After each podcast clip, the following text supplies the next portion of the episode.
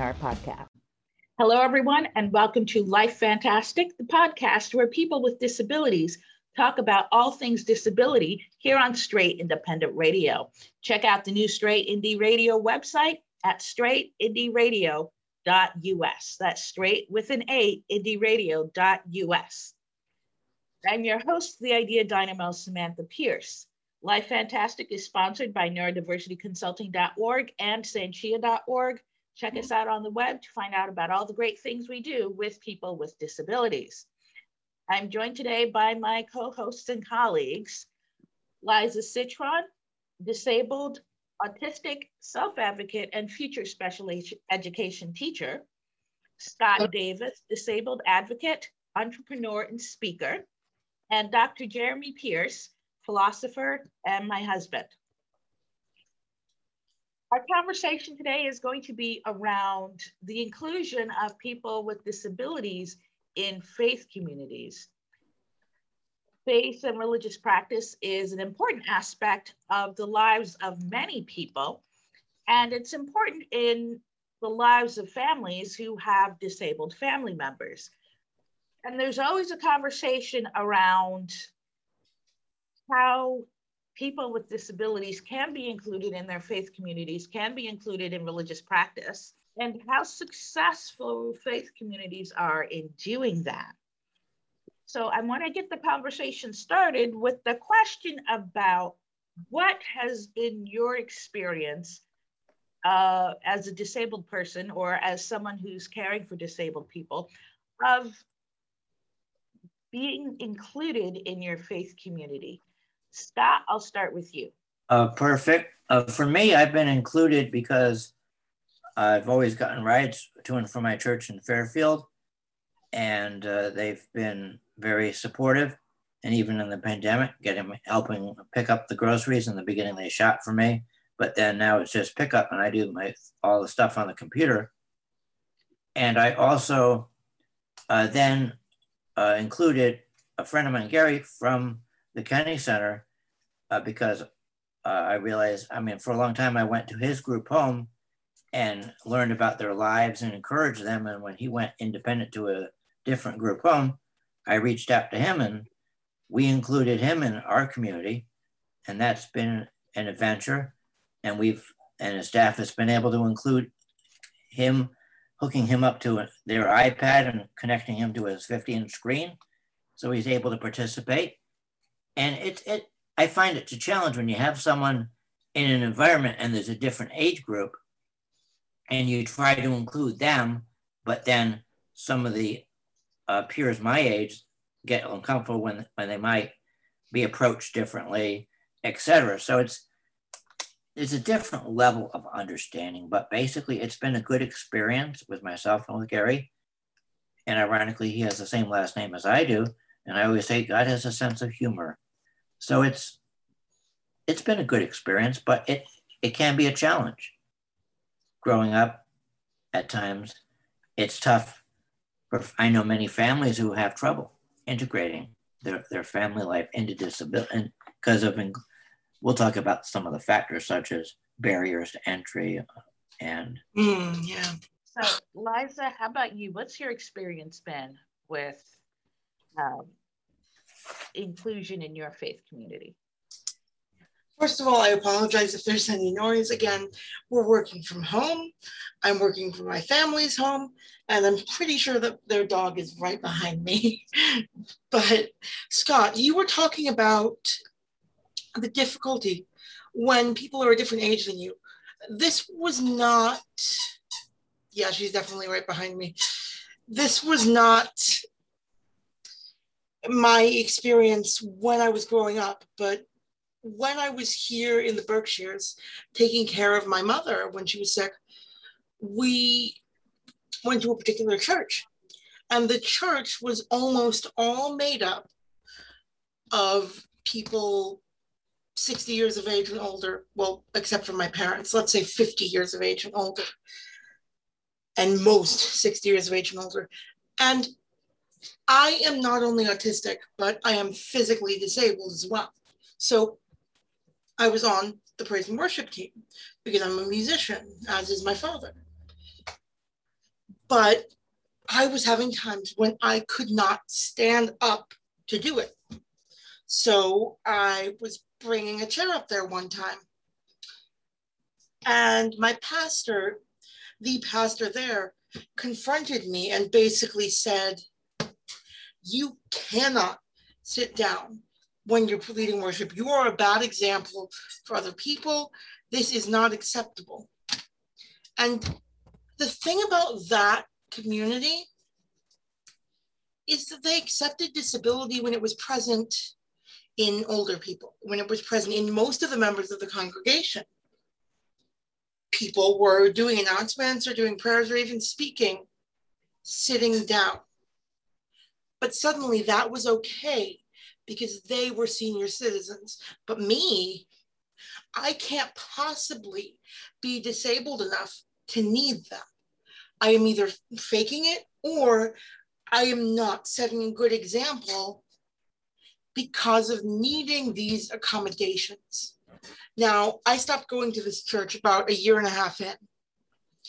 And I have never really been comfortable in churches in the first place. I'm kind of in this weird space as a Messianic Jewish person where if we don't have a Messianic shul near us, synagogue near us, which is pretty common. Uh, when I was a kid, we moved specifically for congregational reasons, oftentimes. But proper, not proper, but messianic shuls that you can actually go to and that we feel comfortable at are few and far between. So we were in this weird position of having to choose okay, do we go to a non messianic believing synagogue. It's basically following Jewish traditions and all of Judaism, but with the belief added that Jesus or Yeshua, as his Hebrew name is, did make the sacrifice and that same belief as a Christian might have. So we had the choices of okay, do we go to a shul, synagogue, or do we go to a church? Both of where which you're uncomfortable we were lucky enough to find a Messianic shul in which I grew up. But the thing about that, there were few people who didn't see me like this, but to a lot of people, I was always the disabled girl and I was overshadowed by some of the other people. And I didn't, while I felt comfortable, accepted by some people, there was always this expectation on me or this thought of me that I am the disabled person in the congregation. I am different. I am not as responsible as the other kids my age. I am not this, I am not that. I, there was this continual thing that I was lesser than this person who was my friend, who was actually two years younger than me, by the way. But I was disabled. And while there were people that accepted me for who I was, many of whom I am still in contact with, there definitely was this shadow over me that you're not the same. You are different. You are worse off, you are less trustworthy, you are something else. And mm. while being different, I'll admit, I'll readily admit that that's true. But it's the stigma there and the belief that you are lesser. And while people may not like believe that consciously, there's something there. And I also feel like a lot of the time, certain groups can become somewhat like indoctrination and cultish. And that is even more present when you go when you get to that, the the belief of, of how you view disabled people. Hmm. Like I can't possibly be as firm in my belief, or I can't possibly be acceptable compared to other people. That's a lot. That's a lot of stuff to experience. Yes. There. So for you, it sounds like there were challenges mm-hmm. with acceptance and acceptance of you and acceptance of accommodations to help you be included yes. And a certain amount of social isolation associated with with the stigma attached to disability and i honestly i honestly think that contributed to my need to mask because when i wasn't um, masking is for autistic people at least appearing doing everything you can to appear neurotypical or not autistic and i think for me that contributed because when i was masking hmm. at least for new people I wouldn't appear as autistic and I would maybe be a little bit more accepted. Not that that worked, but it was something that I thought was a possibility. Hmm. So I, I want to move on to you, Jeremy, because our experience has been lengthy and a bit complicated with uh, with faith communities and accommodating accommodating disability. So let's hear from you about what your experience has been in our faith community. Okay, so when we were, I mean, we were members of the same congregation for 20 years. So it wasn't like we were moving around and experiencing different groups of people or anything for for that entire time anyway, mostly. Um, but uh, we had, uh, I mean, we visited a few other places. There were a couple years where um, one of our children was going with with Sam to a different congregation, and the rest of us were attending the same one that we were that we had been part of. But for most of that time in that one church, we had, uh, I think, largely people kind of understood wanted to reach out and help us in various ways, but didn't quite know how. And um, there were a few people who were very, very helpful, very, very good. When we, um, when our our son, who especially needs support, would go off to Sunday school class, the church would provide an, a helper for him who would focus on him one to one when he was younger and that was very freeing for us because we didn't have to do it. We didn't have to go with him to that. We could stay in the the service and and be part of what everyone else was doing. And it was one of the few times per week other than when he was at school that we didn't have to worry about him. We knew that there was someone that we could trust who was with him.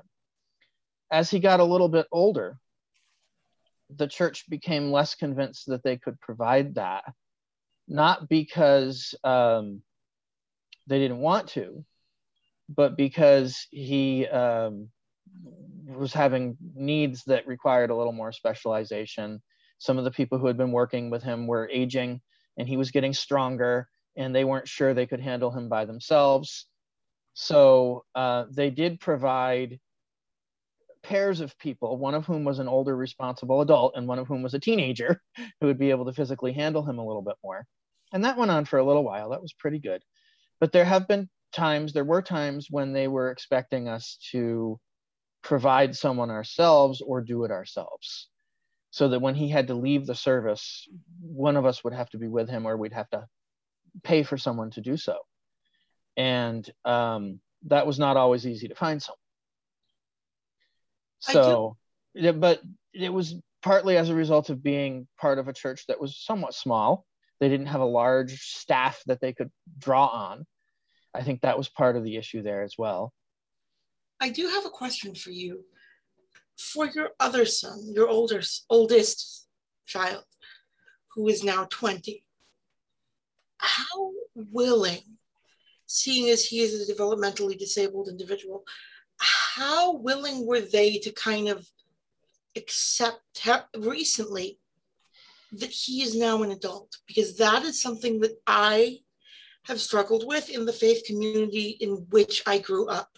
I come back and people, there are people who do see me as an adult.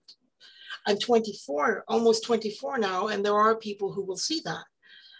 But because I'm developmentally disabled, some people, especially since I grew up with them from age nine, will not see me as the adult that I am and doing the things that I am.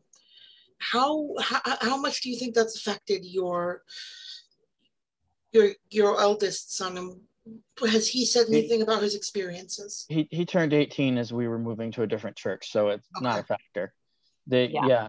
i mean that that's that's not that happens in cases that have nothing to do with disability though. There's the whole prophet is not yes. without honor in his hometown right? Yeah. the, the my father experienced that. He grew up in a church. When he became an adult he was a member there and he just did not find that they were welcoming of him to engage in any ministry at some because he was he was the one who grew up in that church. Yeah, so I, that's the kind of thing that that um that can happen without disability i do find though with myself and with other developmentally disabled people with whom i've spoken that it does tend to happen to us to a either more or a more severe degree because if we're developmentally disabled, we are so often infantilized. Right, right. That would that would be a further complicating factor. Right? Yeah. Yeah, but it wasn't an issue for him because he was when he was 18, we were in a different setting than the one okay. he grew up in. So and it's speaking to that having, you know, adults having difficulty recognizing that people that they knew as children are now also adults. I I think that's a pretty common a common experience across the board. It's a common experience for adult children where their parents struggle to recognize that their child is now an adult. I know for me, having grown up in the church, it's a little bit weird talking to the adults that I've known all my life as adults. And I imagine it's weird for them seeing me function as an adult as well. Well, to be fair, there, there was a, a, big gap where they didn't see my growth and development because I wasn't always right next to them. To be fair, your father is a congregational leader, though, if I remember correctly. Yes, which adds a layer of weirdness. yeah. Um, so, Jeremy, I want to get back to you in um, just kind of highlighting what our experiences were like. Because I have my, we both have slightly different opinions of what that experience was like because we are different people. So I want to get a clear picture of of how you perceive. Right. So that I mean that was one side of it. We have the one son who really had intensive needs of um, someone being with him and engaging with him and um, giving him one-to-one attention and all of that. And I, I found that the community we were in was at times very helpful and very willing to be part of that and wanting to be part of that. They might have needed some guidance. Um, we had a little bit of frustration trying to provide that in any kind of organized way. And uh, but but we there were certainly people who were willing to until they got to a point where they weren't sure they physically could handle it. Uh, and there were a number of teenagers and who who were very happy to help with that as well, and they were pretty good with him some.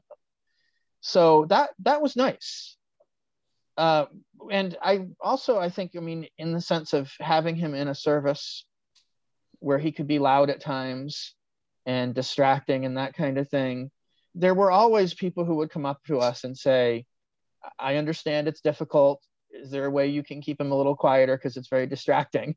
there were always people who would come up to us and say that, and I can sort of understand why they would be feeling that way. Um, I mean, in some cases, they might have a disability of their own where the distraction is making it very difficult for them to focus and concentrate on it. And especially among people who are aging, their hearing is going, their um, their uh, ability to, to multitask is going, and, and that kind of thing. So I, I get that. I do understand that. But it did certainly feel to me like that was a bias against his disabilities and not finding a way to include him. And some of this did come through the church leadership. There were there were deacons and, and elders in the congregation who would relay messages like that to preserve the anonymity of those who didn't want to say it to our face. So that but I, I saw that as relatively minimal compared with some of the stuff that came later. and that that actually led us to to leave the congregation. Uh, but but um, I generally had the the view that they wanted to help, they wanted to be supportive, they wanted to try to accommodate whatever was necessary. And toward our other son, who um, didn't need the same level of um, safety related attention, just to make sure everyone was was safe and and, and so on. Uh, I didn't have any problem with the way anyone was with him. Uh, I, I, some of the kids weren't really going out of their way to try to include him and find ways to befriend him, but that's kids. Um, so I don't know what their parents could have done to to change that. But he he um, he participated in everything. They they were a little bit accommodating in trying to to to do that in, in a number of ways. I think uh, when he was in high school, he participated in youth group activities, including service projects, and and um, I, I, thought that was a pretty good experience for him. From what I'm hearing, so, from what I'm hearing, his experience, your your eldest son, his experience was m- much more similar to mine. Than, probably than your second eldest. Yeah. He, fr- whole thing with friends, the whole thing with actually being active in in in activities. I was perhaps too much of that. well, he didn't have any interest in these activities. We had to push him to, to take part in them. But, but still, the, the fitting in within those activities and the not being not not having people call him a disturbance, but still his issues being more in the acceptance realm, the social realm, all of these things are much more similar to what I went through than it would seem with with your second eldest. So yeah. I do relate to that. You're you're more like him. Yes. so yeah, that's not surprising. No, yeah. yeah. So. With, our, with our family, we kind of had um, experiences, the experiences from both extremes with at least developmental disabilities.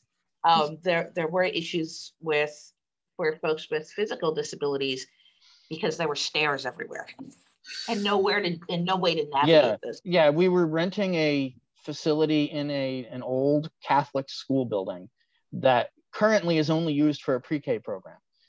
And and it was in we were meeting in a gym. They've finally have a building now where where they don't have to worry about this. But yeah, whenever anyone would show up and they had a wheelchair, either they would have to walk up the stairs and someone would carry the wheelchair for them or someone would have to basically have them lean on them and almost carry them up yes it was definitely not accessible yeah the shul in which so, i grew up the shul in which i grew up had sta- from age nine had stairs everywhere and anyone who knows the university area of syracuse it's a couple of blocks from the syracuse stage area and there was a massive hill that you would have to climb and there was no parking within a block.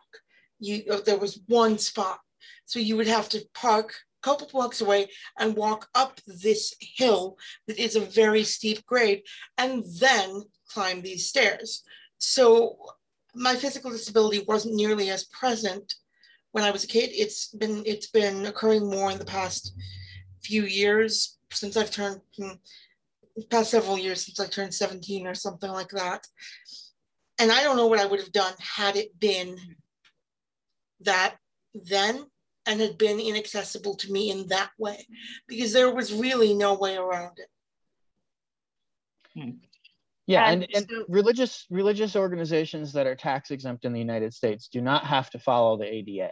Exactly. They, that was built in as an exception in when it was first put into place, and so no one has ever bothered to try to change that. And that yeah. basically so, that basically potentially that basically just potentially sets this ability and tendency for faith-based organizations to be inaccessible at the very least in the physical. Yeah. Mm. Uh, one, one thing that I mm-hmm. saw on your uh, banner, uh, Sam, or was the idea of the essence of presence, or that, or that was on on Jeremy's. I, I like that phrase. The well, essence. the absence of presence. Oh, absence. But then if you take that's a the that's, a, Can, that's a Kansas album. Yeah, but take the take the opposite, or about the essence of presence is being there. Because a lot of times, when I've researched it in the past and I've mm-hmm. seen it, it's this value of what can they contribute. Because sometimes oh, yeah. I'm I'm not I'm just saying for those that are are really physically disabled and can't communicate. I'm not talking about any of us.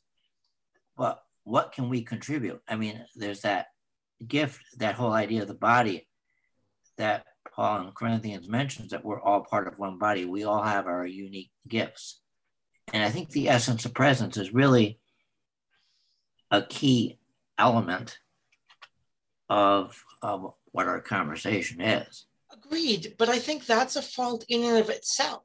We've talked before about utilitarianism and versus individualism and uh, reciprocity. Valuing people by enable people's eyes to what they can contribute, hmm. that's a fault in the system as a whole. And I think we see that especially often in faith communities because they can be this tightly woven network that's supposed to be family, familial, but evaluates okay, what can you do for us? Can you serve? And people will often overlook the ways in which some disabled people actually can serve. But even if they can't, that is a fault in the system as a whole, valuing people by what they can contribute rather than valuing them because they are people. Yeah, I love I love Scott that you call that the essence of presence. And I, I need to be clear that for all four of us, our our common, our shared uh, religious experience is through Christianity. Um, I think we all come there from from slightly from slightly different slightly different paths, but there is this the the the essence of presence that just by being present each of us brings something. Our, our very presence is essential to the to building the community and weaving those relationships and people together. And so if it if the whole thing is set up in a way where some people cannot be present, we're missing something. and so that leads us to talking about well, how, why is including people with disabilities in our faith communities? Why is that important? Why, why should it be important to the faith community in question? And then the, the next thing is, well, how do we include people with disabilities in these faith communities? You were going to say, Liza? I think it's strange that faith communities, especially those that are that, that are in the church, especially, do not value people simply being there because present is something that they value in the spiritual, but they do not value it in the physical. People simply being there and contributing by their very presence there and being. No, it's I, irony that I found in the church. You do find that there are people who are going out of their way to try to find ways to present content in a in a in a group setting or maybe an individual setting that's geared toward the particular learning needs of someone with cognitive disabilities that kind of thing. There there was a group within uh, our city of syracuse that was doing something like that across several churches that our, our church was taking part in and they were having it was all adults. It wasn't they weren't even just reaching out to children. They were actually unusually recognizing there are adults with disabilities who have this particular kind of need. And they would have these groups where they would try to put it at a level that and, and, and in a presentation way for the needs of the people who happen to be present. And they weren't all at the same level as each other in a number of ways. So our children weren't part of that because they were younger. They weren't they weren't adults at that time. But i thought that was a very nice uh, venture that that was going on and there were people in our church who were part of serving in that way and there were people in our church who were beneficiaries of that they were members of the group that was being um, reached out to in that way and i i i uh, I know there are some religious organizations that make an effort to do that sort of thing. Most of them don't. No. Most of them have no interest in doing that. It's, it's not even on their radar. It's not something that they they realize could be done or Yeah. could be done. So, I mean, what there's a guy who goes to that church every week. Um, he's autistic. He goes and he sits in the congregation. He looks at his watch every three seconds. He rocks and so on, and no one says a word. No one is bothered by that, which I think is wonderful. Um, he enjoys being there. He requests to be there. When he can't get a ride, he's upset, uh, and Verbal? and he'll and he'll sit not very verbal. He'll use a few words here and there, and and he but he will sit and listen to a 45 minute sermon, a very intellectual 45 minute sermon, and and he seems to like it. See, How much- How much does he get out of it? I have no idea. But his level of communication certainly does not demonstrate that he's appreciating it on the level that I would. But again, how do you how do you know that? Exactly. That's the underestimation. And I was asking about verbality or level level thereof, Mhm. because that does change things. You were saying that no one says a word to him. No, they No say a word to him. They talk to him. They try. Yeah. They they they're friendly to him. But they no don't one say a no one word about complains about it. No one complains about him rocking Yeah. or looking at his watch every three seconds. I mean, Regardless- he's like he's just looking at his watch every three seconds. Yeah. Regardless, whether you're verbal or not does have a an, an influence on the way in which people interact with you, which is why I asked that. Yeah. But Yeah, well, they, yeah, I think a lot of people treat him as if he's not very intelligent. that's the thing. Make that Underestimation. assumption. That's the thing. Underestimation and assumption of lack of competence.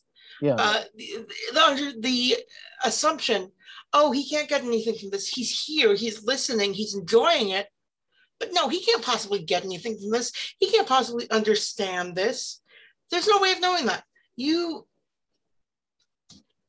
I, he could be getting more out of it than you are.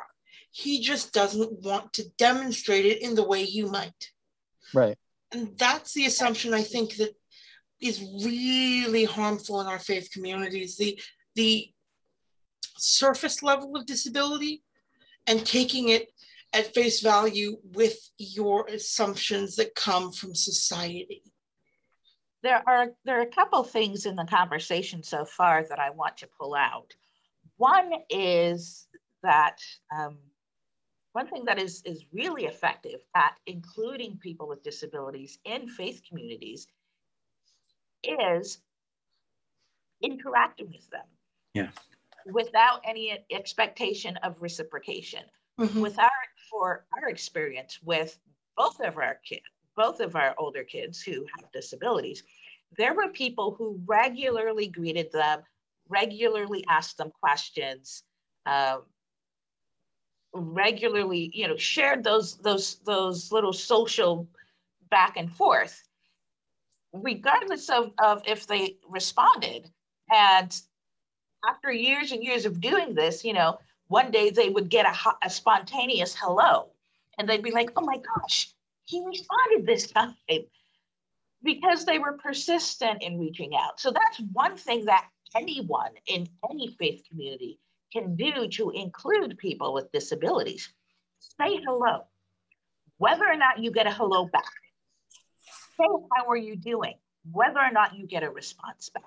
Mhm. share about Yeah. your life and your experiences, whether you get a response back or not, and ask about their life and their experiences, whether or not we get a response back. Anybody can do with zero training. All you got to do is show up. The same way that we need to make space for people with disabilities to show up. One of the things that abled folks can do for people with disabilities is to also show up. I also think I also think that something there is don't have this narrow interpretation of what a response can be. That is really limiting for people who are less verbal or nonverbal altogether. Having this expectation that he's going to say hello or he's or that is what a response looks like Hmm. is really limiting. Not only is it limiting for the disabled person, but it's limiting for yourself. You don't get the social interaction with this additional person if you are not willing to expand your definition of what a response looks like. Hmm. I, I, I know that, that that can be the case with with your second eldest son he communicates plenty he just doesn't necessarily do it verbally and if someone assumes yeah. oh he's not he's not responding to me verbally he's not communicating with me and i'm going to stop doing it or i'm or he's not communicating with me in general even if i keep doing it you're missing that opportunity to communicate with this person who is clearly trying to communicate with you. Mm-hmm. Uh, and we, had, we had the experience that um, people persisted, whether or not they understood what, whether or not his response was typical or what one would typically expect. They persisted. And, you know, he understood that persistence because eventually he got to a point where he would spontaneously greet certain people. Not mm-hmm. everyone, just certain individuals. Um, the other thing that I wanted to pull out that I, I think um, has been mentioned a few times is this idea of long term support, long term efforts at inclusion, because disabilities are lifelong. For, for those of us who our disability comes when we are, yeah, basically when we're born, that disability goes with us until the natural end of our lives. And hopefully it's a natural end of your life. So there, there, there may sometimes be a certain amount of fatigue. I know for, as a parent, battle fatigue is a thing because it's constant work every single day to advocate and to make sure that you, that the, the kiddos who are now adults, so it's a slightly different kind of battle, are getting what they need. And there's that there's that battle fatigue that we also experience in our faith communities because we're constantly making the point that this person deserves to be here, this person deserves to be included. But there's also a certain amount of a, a certain amount of struggle for the faith community and that they don't understand that it's an everyday thing to mm-hmm. include people with disabilities. To be fair, that it isn't something that you get to stop doing. It, it, it keeps going. Yeah. To be fair, I think the fact that you're also autistic, even though you didn't know it for quite a while, does contribute to this. That you have that level of fatigue, oh, not oh, yeah. only for your kids but for yourself. And you know, I I'm a bit of an empath. So wherever someone is hurting, wherever yes. someone's in trouble, feel that. It's yes. been a rough week. It's been a rough week. Um, Scott, you were going to say? Yes, uh, thank you. The way to include is with my friend Gary. Uh, a lot of uh, some of our pastors, like Pastor Tim, when Gary had some problems, he opened up his office. So instead of my going to Sunday school, I sat with Gary and several of us as a congregation sat with him and we just shared our lives. And that helped a lot getting through a particular struggle in his, uh, with his family and, and with just fitting into life. That's important. And then he had several of his uh, staff help with some of the lasagna meals and or we brought down pizza and we just had fellowship with him in his apartment and that was and he got to share his stories of his family and his photos and that's important. And then if you look at the biblical example of Jonathan and and uh, David, that it was his grandson, and obviously with Saul being chasing after David so long, he reached out to the family. He wanted to honor someone in in that household, so he included the Mephibosheth. I forget. I don't, can't say his name perfectly, but he included him in his, at his table, at his table, going meth, and and that's that's the whole idea of inclusion. And we're talking about the environment. It's a lot of times we grow up and we're used to our own environment, and especially in, and when you enter the world, I saw something on the birth process, and then you have these little babies entering the world, and especially when I enter the world, uh, almost 58 years ago, you have that problem of how do you integrate or how do you put put them in that community and then also there's that emotional aspect that my mom has when when she and my dad had me who wasn't functioning as well. And then you see the, the christmas story with jesus in the manger. It can be difficult. Um, i wanted to uh, i wanted to go back to again this idea of one the enduring support that support that that needs to continue to be there because the disability isn't going to go away and people wanting to help and wanting to provide support and wanting to include people with disabilities but not really knowing how and oftentimes the burden falls on families to teach everyone else around them how to help and what to do. And sometimes we don't always know, to be honest. Oftentimes we're making it up as we go along as well. Yeah. So, you know, when folks were asking me questions about how do I do this, how do I include, um, there were times where like, I haven't got a clue. This is my first time doing this. I don't know. So, what would be some of your suggestions for a faith community that wants to include people with disabilities, but they don't really know how. Jeremy, I'll start with you. I mean, it really depends on the disabilities and the people involved in their situation. I think we try get get to know someone, make them part of your life. Try to understand what their challenges are. See if you can find ways to to to help meet those in a way that the people in question will welcome, which means asking them not just doing stuff. Hmm. But um, I mean, I we certainly had people who who reached out to us over the years and offered to help us with things, but often it turned out to be one or two occasions, mm-hmm. and then we didn't hear from them again. When we really did need ongoing support and, and, and help, not to diminish what they would do. I mean, we had people who would show up and clean our house and uh, do our laundry. And I mean, there was one woman who did our laundry for weeks in a row Wow. We just we'd, we'd put our laundry out on the porch. She'd take it, she'd wash it for us, dry it, and bring it back. just nice. to just to give us give us a little bit of a break from something. Uh, a young woman came over and and helped clean our house for I don't know several days, a few three four weeks in a row, and then we didn't hear from her again. But it it on that issue anyway. But it it it um it's hard to sustain something like that unless you make a commitment to make it part of your regular weekly schedule. I guess and um, but I, I mean I I am convinced that tries to divide us as much as possible.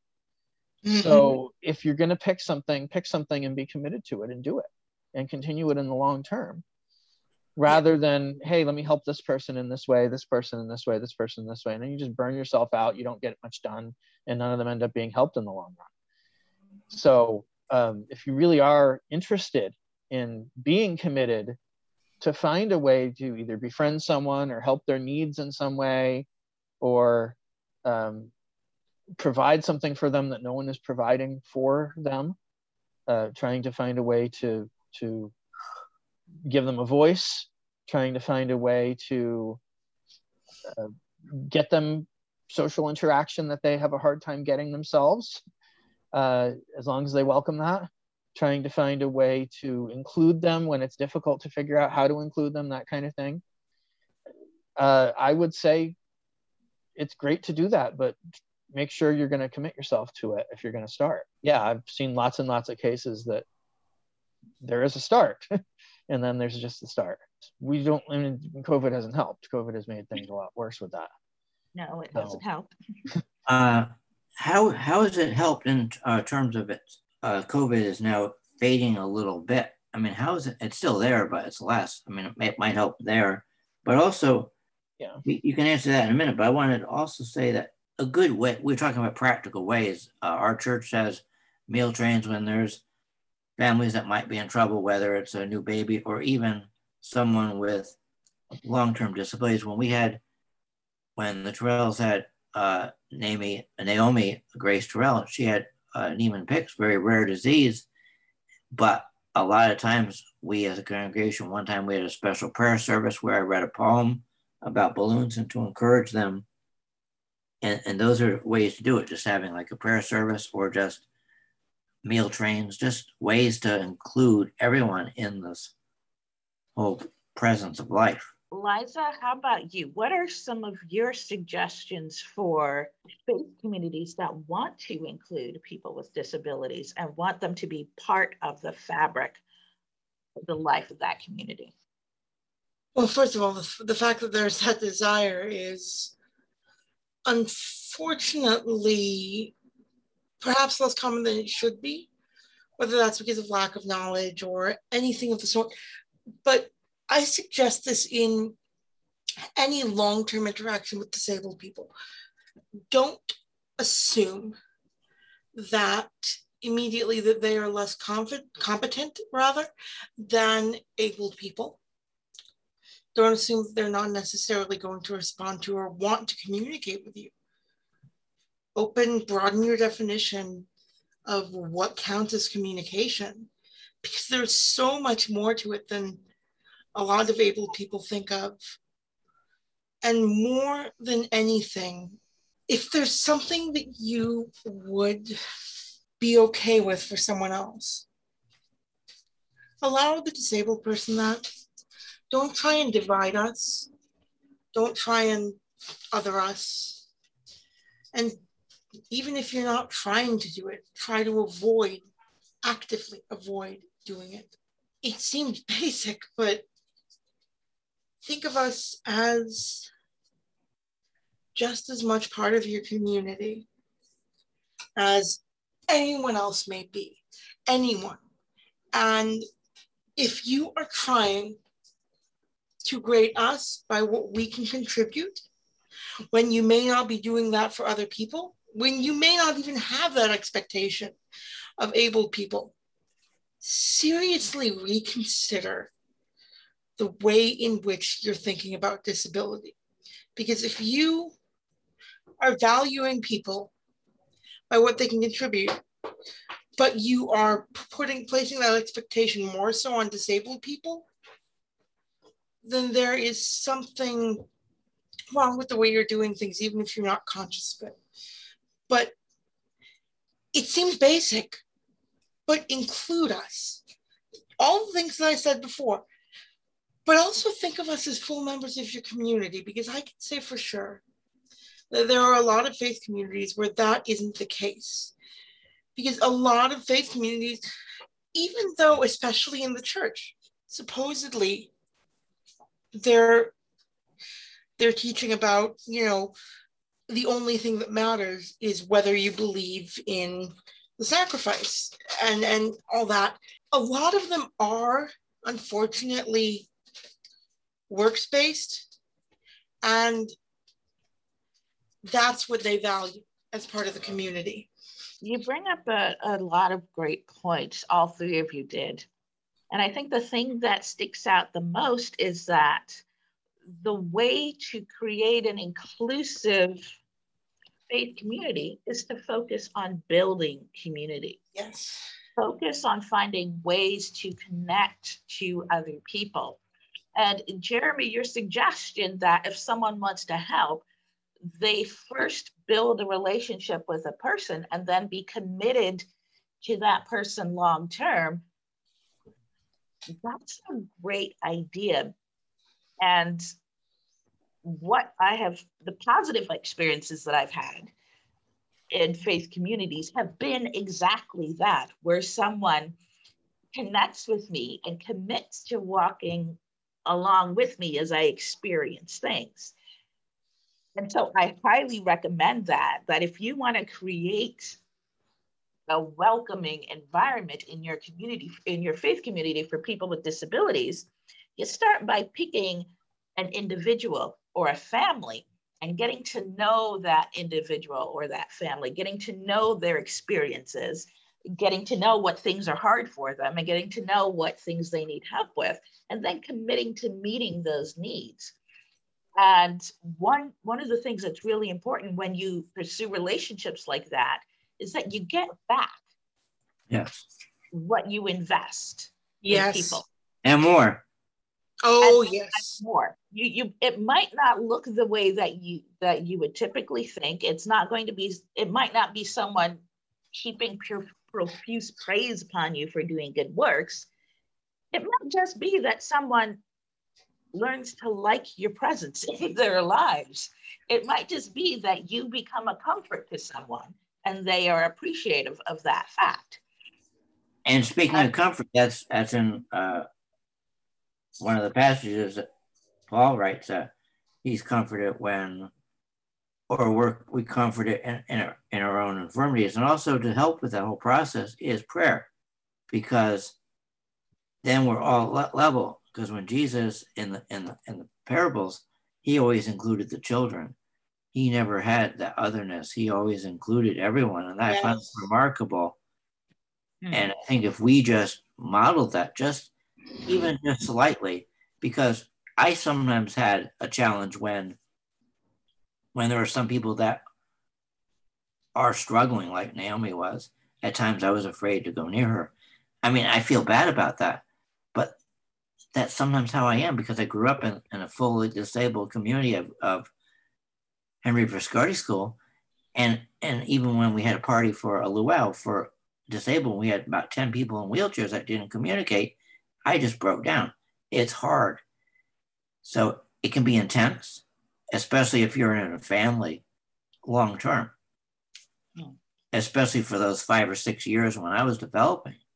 And I didn't talk till age five, and it took me all to, to eat. My mom struggled, but she kept being persistent. And that's why I'm here today. And that's why I'm a little persistent sometimes, or but it it's that daily grind that we all go through and that's the thing i want the listeners to know about is that it's not an easy easy path to be accepting to take that risk. Because when i heard pastor dave once uh, say the disabled needed god and i talked to keith rose and said okay then i found the kenny center. I thought that's what we're going to focus on. Because i knew they were involved. I knew they were aware. And then the whole door is opened up. But the awareness is the first step. Well, if we're talking about Christianity, and I'm only going to go into this briefly, but if we're talking about Christianity, he certainly demonstrated going to those who were stigmatized, going to those who were othered. Tax collectors were not welcomed at all. And yet, he fellowshiped with one of them, and it's not that, that level of inclusion, people that were not well liked or that were singled out but regardless of what religion to which you ascribe. I say the same thing as I say for classrooms build that community and think of disabled people as equal and competent and think of us as worth communicating with. Because, like Scott said, you will get something in return. You will get us. You will get our friendship. You will get another person to communicate with and and we'll get you and one more thing i think liza you were the one who pointed it out that there first needs to be the desire to want an yes. inclusive faith community but you know not everybody wants to have an inclusive faith community and so that's the first hurdle to to to, to jump over that those of us who live with disability have to have to address. Finding a faith community that actually wants to be inclusive to people with disabilities. And that's that's a hard that's a hard search to to find someplace that has people that want to be inclusive in that way. And unfortunately, we're not going to get all the people who don't out of congregational leadership. That's a massive task even if they shouldn't be in congregational leadership in the first place, because let's be honest, if you don't want your faith community community to be inclusive, then you are going against most of what your religion, regardless of what it is. I know about a lot of different ones. I've studied some values. And if these people do not have the desire for faith communities to be inclusive, they shouldn't be in congregational leadership. But we can't achieve that unless able people come beside us. And if not, the next thing we can do is find places that will, find places that do want to be inclusive and will accept us. It's a hard task. And if you're someone who's disabled looking for a faith community listening to this, it's probably going to be difficult, but there are those out there that are and want to and are willing. And I think it's important too for people who are in leadership of faith communities to understand how hard it is. Oh, yeah. Into a new community, not knowing if you will be accepted or not. Mm-hmm. That's something that leaders in faith communities need to wrestle with. There are people who want to be part of your community, but they don't know if they would be welcome because there's there's really no good indication that that's a thing. And that'll so, only happen if we as disabled people share our experiences with them. And yeah. it's more than just having. one of the things that's important for creating an inclusive community, uh, a, a, a religious community that's inclusive of disability, is that people need to see that desire for inclusion coming from their leadership. Mm-hmm. You were going to say something, Scott? Yeah, it's more than just uh, having a sign because. Oh, yes. Uh, you, you can have a sign that has the wheelchair symbol or just open arms or whatever. It's it's that individual effort because as a famous saying we've mentioned many times that we are the church or whatever congregation you're part of, yes. it's those members that are at the actual church. Because there's yep. different definitions and we want to respect each one's opinion. And that is as as a church, as a body, as I've mentioned many times, like the Apostle Paul, he mentions each one of us, whether we're the eye, the arm, the heart, or the brain. And even when you go to Oz, when you go to Wizard of Oz, they're trying to find and complete what they lacked. Yes. The heart for the lion, for courage, and all the other things, and even just Dorothy wanting to come back home after taking a journey. And a lot of times we're on this Oz journey, we're then plopped into a, a foreign land we're trying to get to a wizard or someone to help us, and then they say, "Oh, come back later when you've done this." Yes, and it's the thing is, performative inclusion is all too common, unfortunately. Something that can make you and your faith community feel better and feel like you're doing something without actually doing anything for us. And that is that signpost that you were talking about. Hmm. Yeah. You so know, the sign on the building actually do something. If you're going to do something, actually do something. Yeah. The sign on the outside of the building is meaningless. It's what's going on on the inside. Yeah. That I mean, that will that will clearly communicate to to someone. I mean, this brings me back to the I'm going to bring it back to education because that's what I always do. And I think a lot of the principles that we talk about in education apply to faith communities as well. This brings us back to the Rowley case, Amy Rowley, where the intention of the Supreme Court and Congress, the intention of Congress especially, when approving IDEA, Individuals with Disabilities Education Act, was not to provide disabled individuals meaningful education or to provide them anything meaningful within the building. It was simply to say they're in there hmm. so that they could be okay with it, so that they could do the little bit that they needed say, yep, yep, we're doing okay. And again, that sign that people are in the building, disabled people are in the building, if they're not getting any getting anything from that, then it's, then it's pointless, it's meaningless. And the same thing is true in churches. If you, and in other faith communities, if you have a signpost on the outside saying, we accept everyone, including disabled people, and this is true for any other community as well, whether it's the LGBTQ community or people of color, anything of the sort. If you have this sign outside saying we accept blank, but you're not doing anything active to accept those people, then you need to change your tune harsh. I know I tend to be that way, but it's true. Jeremy, any last comments? Because we are way over time. Yes. Well, I wanted to say a couple quick things. One is um, you often have attitudes within religious communities, probably a little more so than in some other communities, that are anti medication, Yes. particularly psychoactive medication, where some people will take a medication to help them keep their mood balanced or to help them keep impulsivity under control or to help them to engage in executive function and focusing and things like that. And it's well documented what these medications do and that they're helpful and useful. And yet there's this judgment on using them as if there's something wrong with parents who let their children take these things or whatever, and and and on adults who take them. And I think that's worth drawing attention to. It's not Oh, yeah. something that that people should be making judgments about. The other is um, we have often been judged on our child's behavior in a way that they're they're clearly evaluating how we discipline him.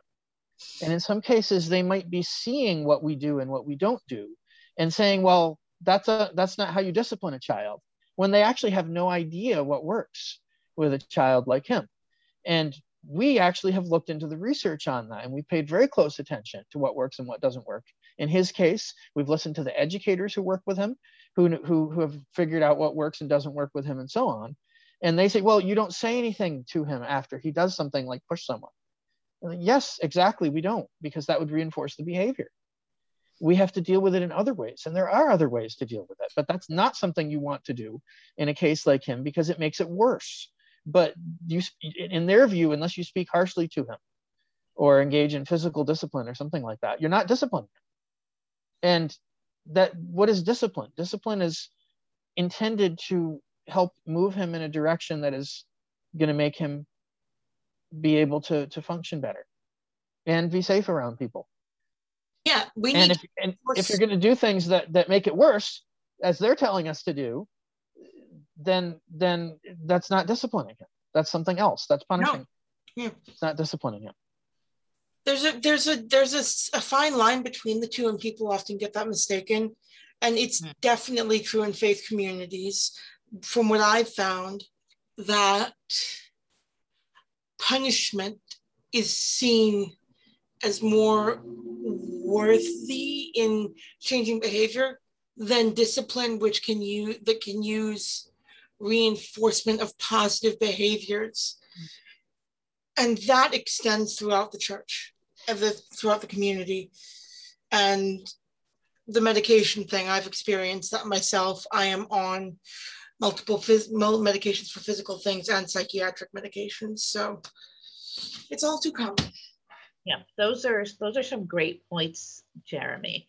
Um, particularly in my experience, when I'm out in the community, for the most part, when I need to deal with something, um, you know, so deal with something that's a little bit more challenging or different than what people would, would expect, for the most part, people are like, oh, is that how you do it? Does that really work?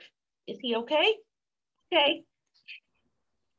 Um, but in faith communities, people are more likely to assume that I don't know what I'm doing and need to be told how to do it rather than um, take the position that I must have experience and must know what I'm doing because I'm with this kid Yeah. all the time because I'm, I'm i think that might be further complicated if people find out you're disabled or autistic yourself i don't know how much experience you've had with that but that definitely complicates things Yeah.